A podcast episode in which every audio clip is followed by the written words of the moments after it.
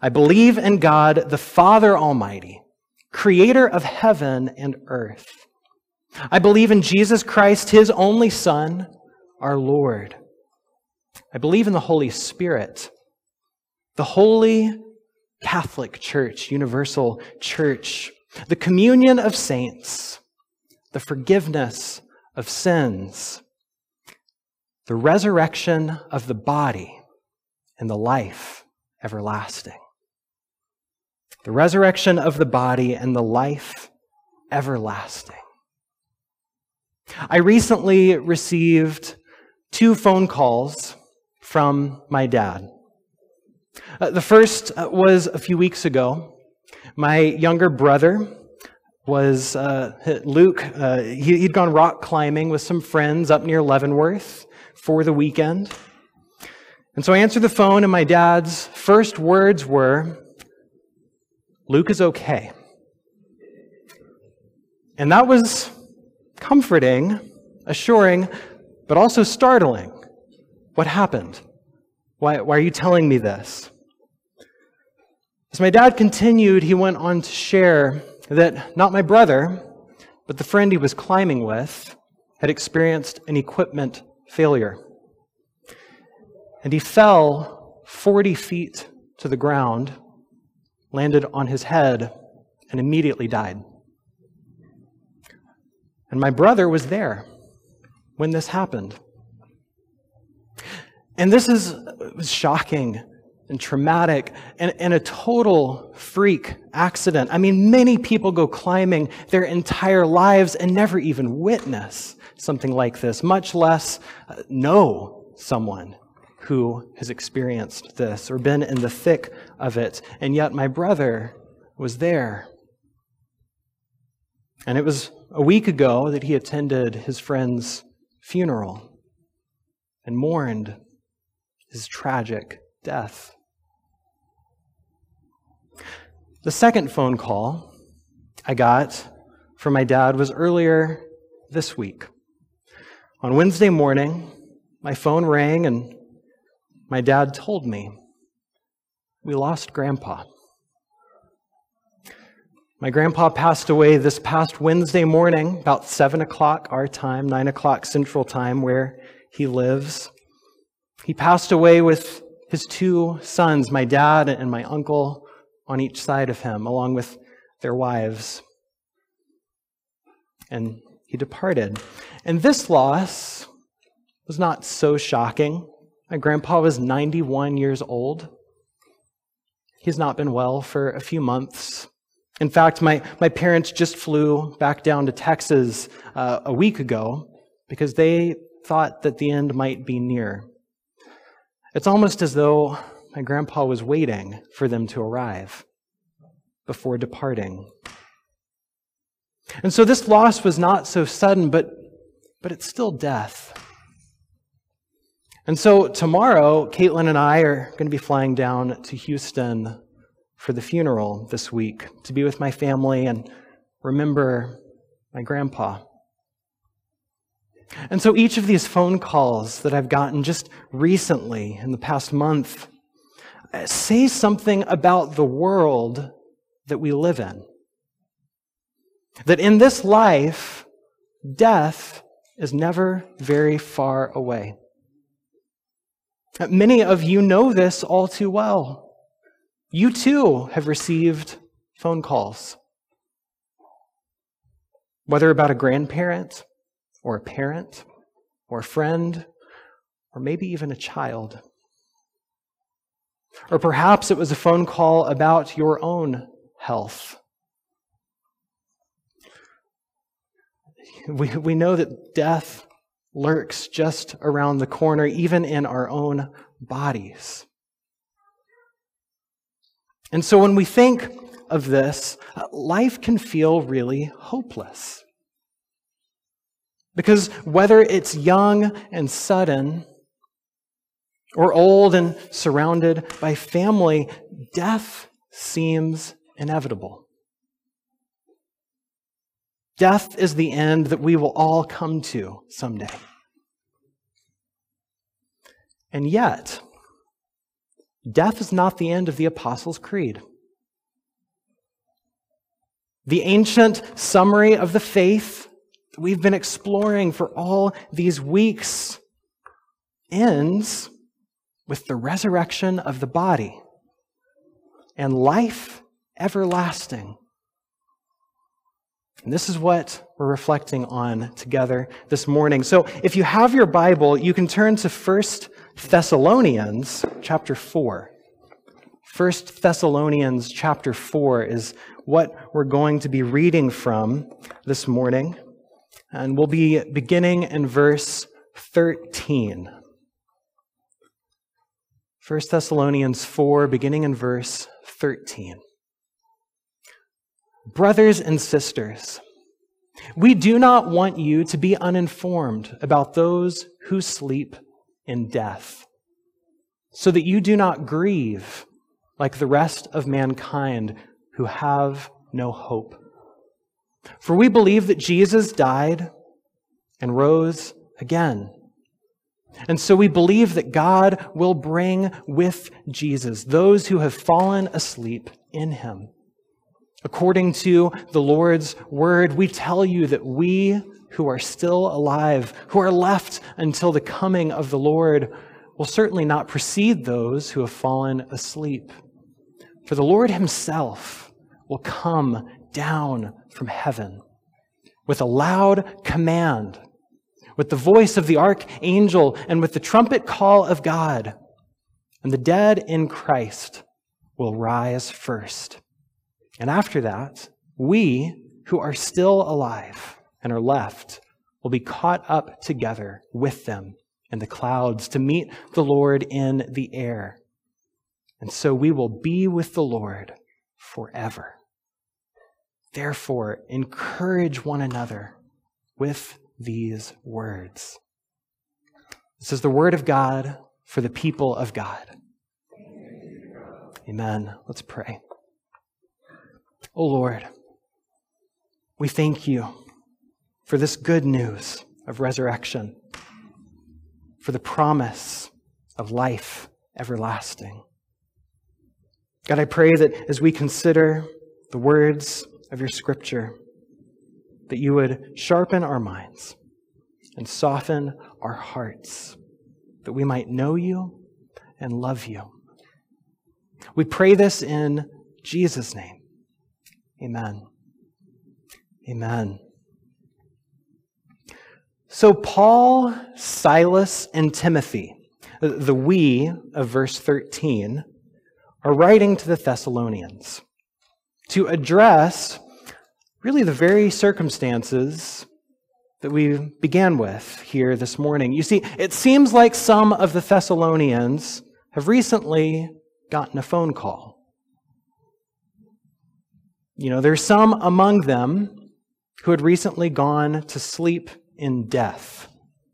And so the questions arose well, what is to become of them? And how are we to live in the midst of death?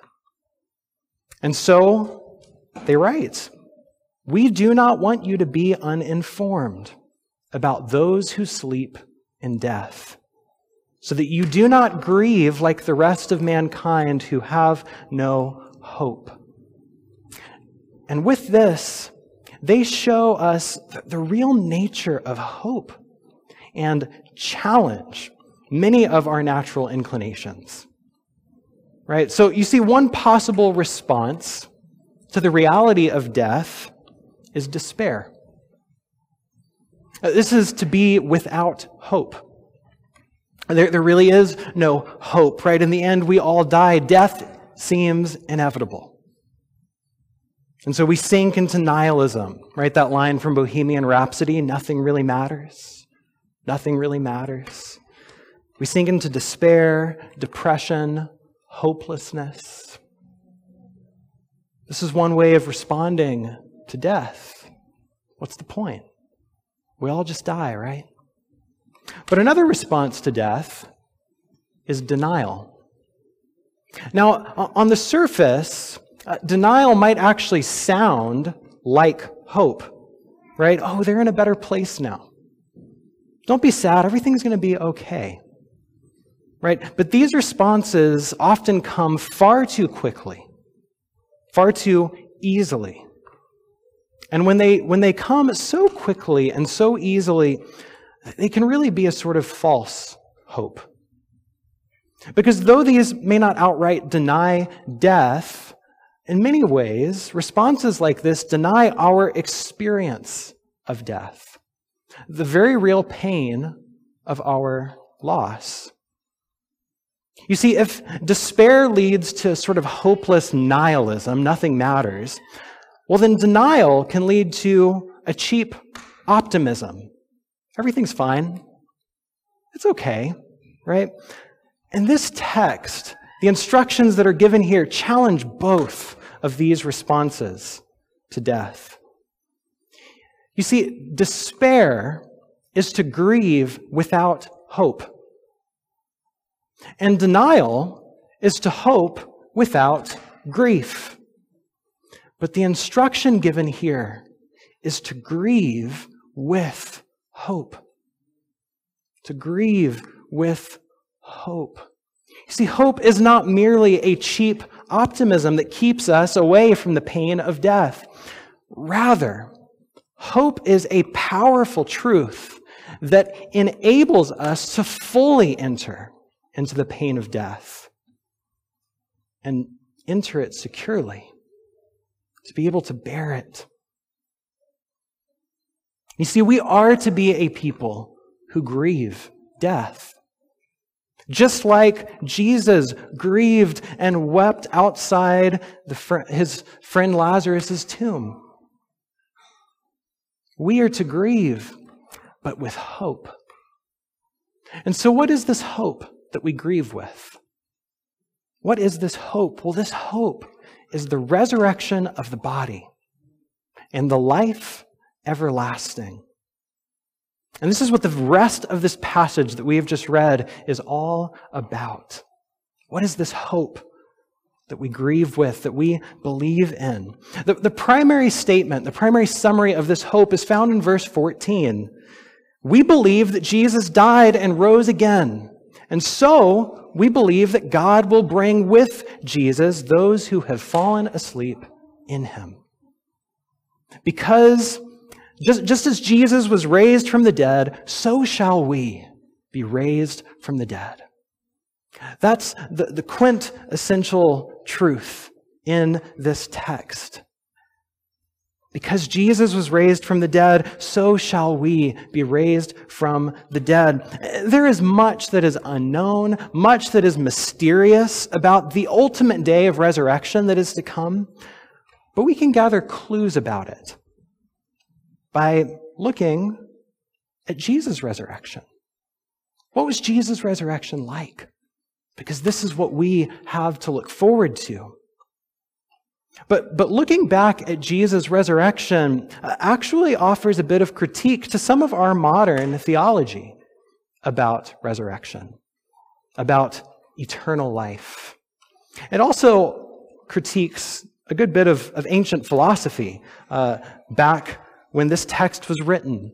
You see, we've talked about the fact that the Apostles' Creed uh, was formed in many ways to correct false teaching that had been going around. Right? Uh, you know, some people taught that Jesus was not really God, but merely a, a great teacher. And so the Creed declares he is God's Son, our Lord. Right? He is God. Uh, others believed that Jesus was not really human, but, but only a spirit uh, who kind of appeared to be human. Uh, and so the Creed teaches us he was born of the Virgin Mary, and he suffered under Pontius Pilate. You see, he didn't only appear to have a body, he really did have a body.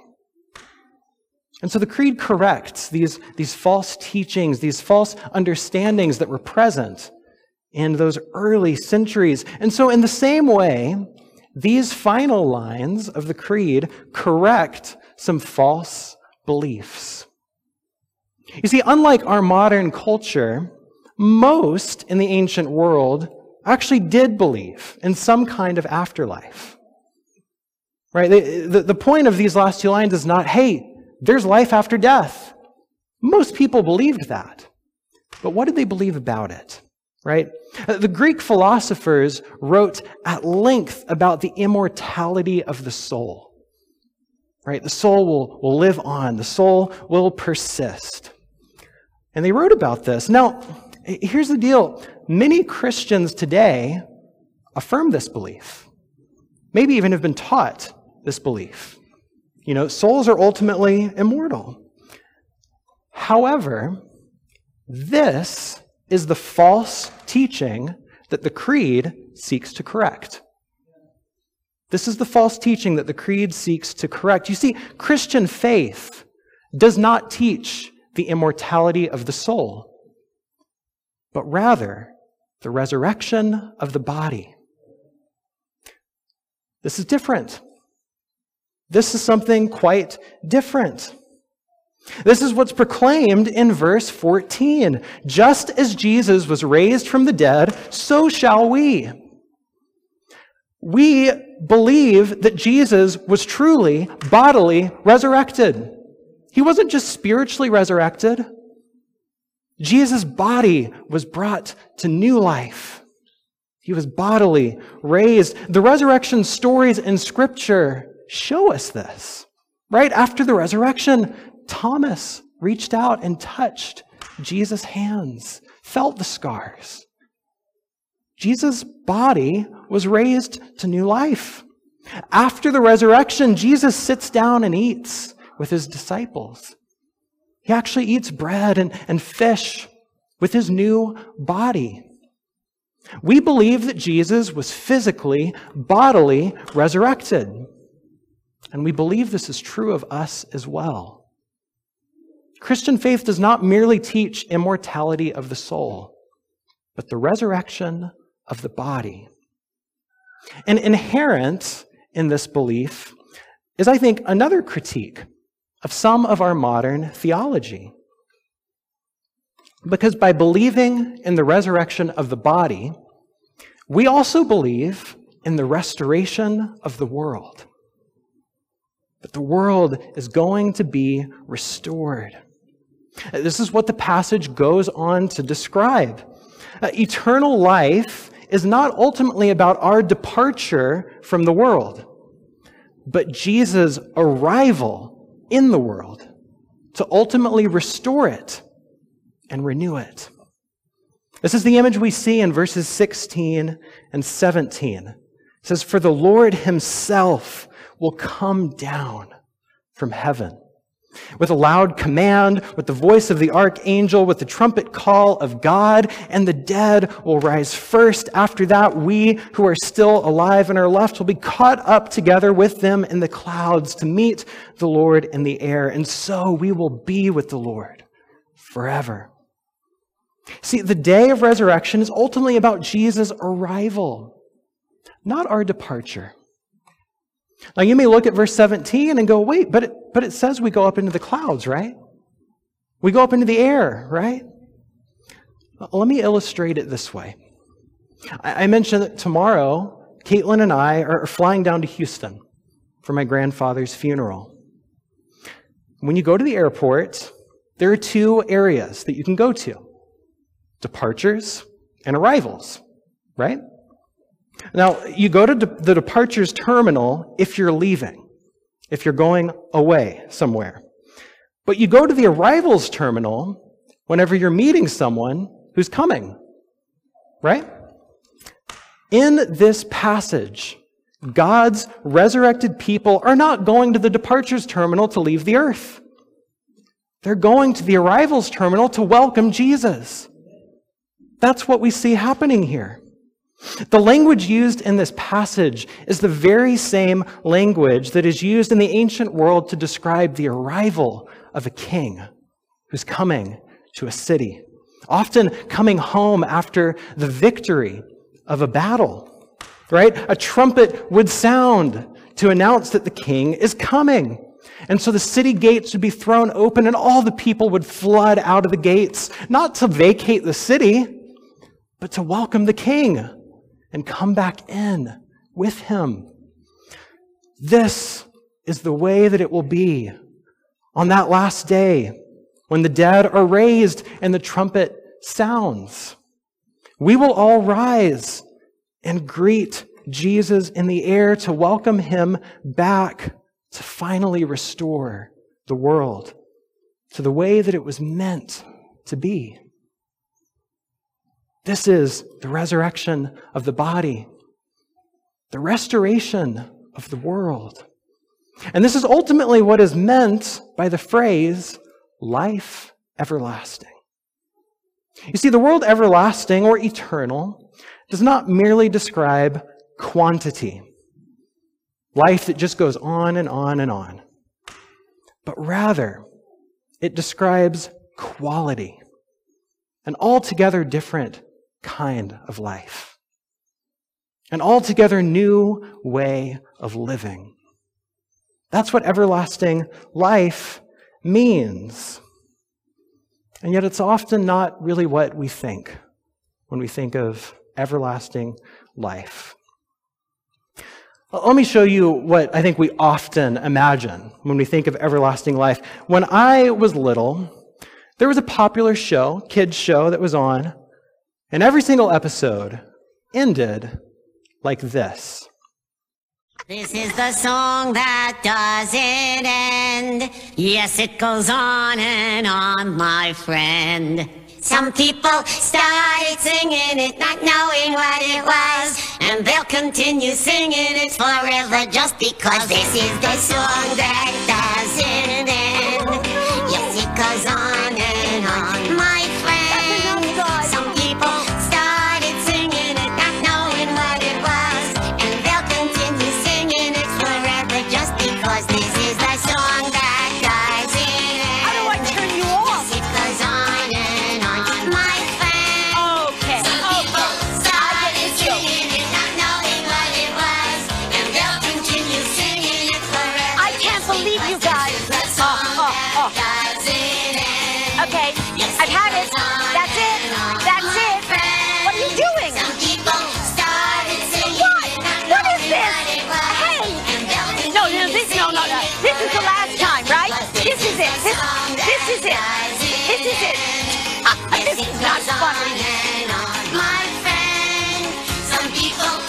Okay, if you guys are gonna keep that up, I want you to go far, far away. Go, go, go. No, no, no. Keep on going. Woo, look.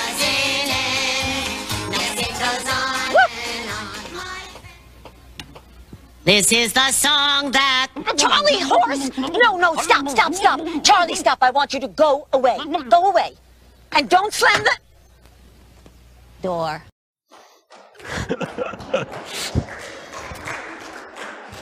Any of you remember Lamb Chop? You've seen that, right? You know, you know that song is going to be stuck in your head for the rest of the day, right? You're welcome. Uh, sometimes this is the idea we have in our head when we think everlasting life, eternal life. It's the life that doesn't end.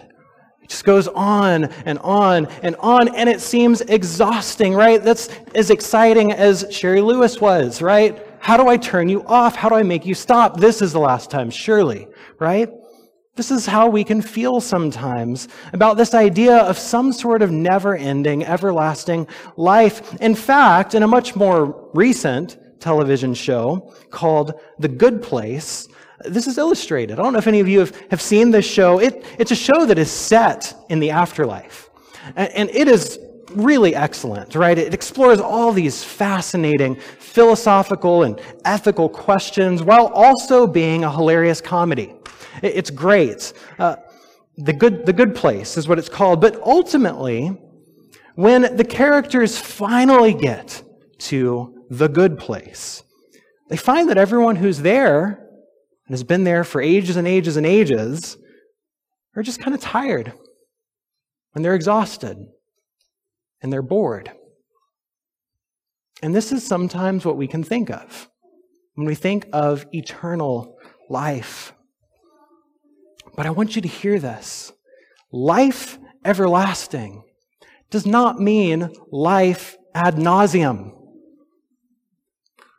Life everlasting does not just describe quantity. but an entirely different quality of life. Eternal life will not be exhausting, but endlessly exhilarating. One of my favorite creative depictions of this is from C.S. Lewis in the Chronicles of Narnia. Right? The series at the very end, it concludes with this journey farther up and farther in, where each step of the way they encounter and discover a world that is very similar to what they've seen before, but it's bigger and more beautiful every single step than they'd ever imagined. Farther up, farther in, and the world just continues expanding and becoming more beautiful, more incredible than they'd ever thought possible.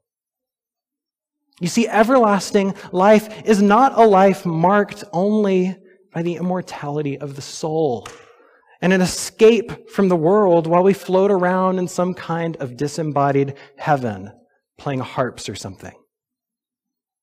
No, it is a life marked by the return of Christ, the resurrection of the body, and the restoration of the world. Life as it was meant to be. The life everlasting is, is described this way in Revelation 21. Then I saw a new heaven and a new earth. For the first heaven and the first earth had passed away. There was no longer any sea. I saw the holy city, the new Jerusalem coming down out of heaven from God, prepared as a bride, beautifully dressed for her husband. And I heard a loud voice from the throne saying, Look, God's dwelling place is now among the people, and he will dwell with them. They will be his people, and God himself will be with them and be their God. He will wipe every tear from their eyes. There will be no more death, or mourning, or crying, or pain. For the old order of things has passed away. And he who is seated on the throne said, I am making everything new. See, just like 1 Thessalonians, here we don't see people departing from the world and floating away, but rather God arriving in the world to restore it and to make all things new. And I love this, right? At the beginning of the Creed, we confess that God is Father Almighty, creator of heaven and earth. The opening lines of Scripture God created the heavens and the earth. And God has no intention of discarding his creation. He has no intention of getting rid of it. It says that God makes all things new. Not God makes all new things. God is not like us. When something breaks, we throw it away and order a new one on Amazon. This is not what God does. When something is broken, He doesn't toss it, He does the hard work of restoring it and making it new again. He is making all things new. And this is good news for us, and it's good news for the world. Listen, I, I'm younger than most of you. And yet, earlier this week, Thursday morning, after breakfast, I got up from the table to put uh, dishes away in the dishwasher. And when, when I bent down to do that, I don't know what happened. I pulled something in my back, and it has been giving me fits ever since. Right? I did nothing but put away the dishes. And, and for days, I've been sore. Right? Our bodies ache Amen? Anyone? Right? Our bodies ache. And yet we believe in the resurrection of the body. There is coming a day that our bodies will be new again. There will be no pain. Later this week, I'm going to be gathering with my family and we're going to be mourning the death of my grandfather. But we believe in life everlasting. There is coming a day when every tear will be wiped away and death will be no more. Look, many of you are going to work this week, and work is exhausting, right? You're tired. By the time you get to Friday or whenever your weekend is, you're just ready to lay down. But there's coming a day when God will restore the world, and we will no longer grow tired, exhausted, and old because everything will be new. We won't be able to grow old.